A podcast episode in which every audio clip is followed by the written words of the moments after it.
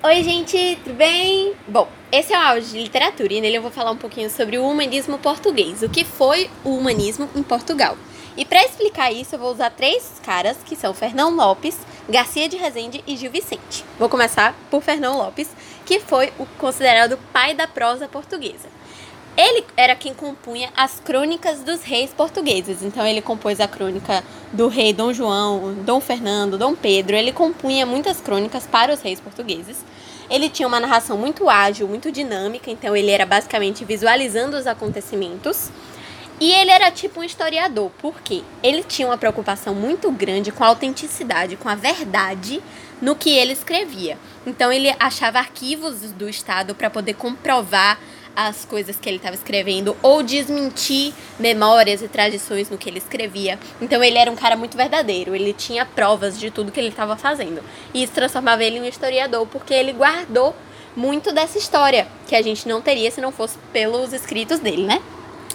Diferente dos outros compositores da época, ele registra um amplo panorama da sociedade. Então ele fala de todos os estratos sociais, o que era uma coisa muito importante para a gente entender aquela época de Portugal. Ele fez caracteres, no caso, né? Ele tinha personagens com caráter muito humano. Então os personagens deles tinham muita indecisão, a gente conseguia ver muito a estrutura psicológica deles de verdade. Então ele destrinchava a estrutura psicológica do, do personagem para a gente poder entender o que se passa na cabeça daquele personagem. E isso é uma coisa muito legal e inovadora para época. Ele focou tanto no individual, então tanto no personagem em si, tanto que a gente conseguia meio que entrar na cabeça do personagem e entender o psicológico dele, quanto na coletividade. Então, ao mesmo tempo que ele focava na pessoa, ele focava em como aquela pessoa se comporta em um grupo. Isso também é uma coisa muito importante para a gente entender como eles viam a sociedade naquela época. O segundo cara é Garcia de Rezende. Ele foi um poeta também que trabalhou muito com o João Ruiz de Castelo Branco. E ele veio para compilar, para unir, para juntar toda a poesia da época em uma obra, que foi o Cancioneiro Geral. O Cancioneiro Geral contém 880 composições, então são 880 coisas escritas por 286 poetas diferentes, espanhóis e portugueses. Então ele veio, ele pegou 286 poetas e aí ele juntou a obra desses, dessas pessoas em um livro só, que seria o Cancioneiro Geral. Então ele conseguiu reunir essa produção poética da corte toda, abandonando as populares. Isso é uma coisa legal de você saber. Ele não pegou as produções populares, só as produções da corte. E foi ele que veio para trazer a diferença da poesia da música. Então ele veio para diferenciar o que é poesia e o que é música. A poesia deixa de ser escrita agora para ser cantada. Ela começa a ser escrita para ser lida, para ser declamada. Isso enriquece muito a poesia, porque ao invés de você focar na música, agora você está focando na poesia em si, na estrutura dela. E ela acaba amadurecendo, amadurecendo formalmente. Então a linguagem vai ganhar uma certa musicalidade por meio da metrificação, das rimas, da aliteração que é você repetir fonemas consonantais e da assonância, que é você repetir fonemas vocálicos ao longo do seu poema. Então, agora que a gente diferenciou o poema de música, a gente consegue focar melhor na estrutura e na composição da poesia em si. Isso enriqueceu muito a poesia produzida na época. Por último, a gente tem Gil Vicente, que foi um cara que se dedicou muito à atividade teatral. Então, ele focava muito no teatro.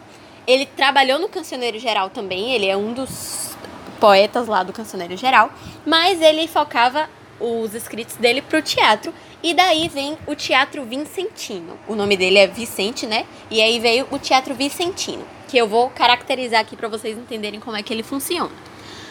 As obras do Teatro Vicentino, as peças do Teatro Vicentino, eram muito populares. Então, eles falavam a linguagem do povo, eles tinham personagens populares, eles satirizavam muito a sociedade como um todo. Então, eles não atacavam só um setor da sociedade. Eles faziam comédia com todos os setores da sociedade, eles criticavam todos os setores da sociedade.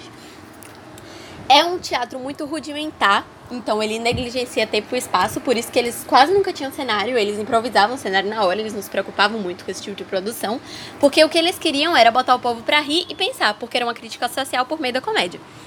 Eles tinham personagens muito típicas, então era gente que você encontra em qualquer lugar. Então, um sapateiro, um cozinheiro, um padeiro. Então, são estereótipos da sociedade sem muita densidade psicológica. Então, você não, não entra em várias questões existenciais nem nada. É basicamente o que você vê no dia a dia sendo satirizado na sua frente para você poder criticar aquilo de uma maneira mais objetiva, entendeu? Então, essas pessoas, o sapateiro, nem nome tem. Você chama de sapateiro. Porque ele não é um personagem com uma história. Ele é um estereótipo. Então você tá vendo aquele ali como um personagem para representar todos os sapateiros. Eu acho que deu pra entender. Mas além dessas personagens típicas que eu acabei de falar, também tem as personagens alegóricas. Então eles usavam muito elementos universais. Então um anjo, um santo, um demônio e por aí vai.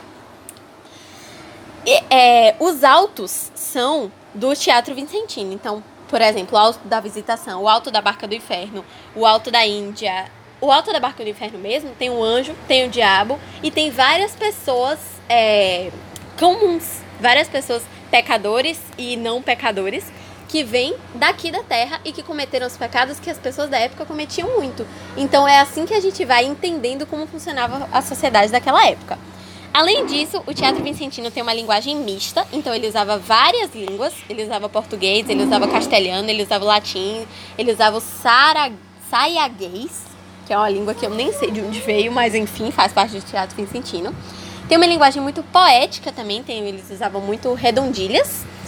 E uma linguagem muito popular, que foi o que eu falei lá em cima, que ele é muito popular na linguagem, nos personagens, para o povo poder até entender o que está sendo dito, não só focado na corte.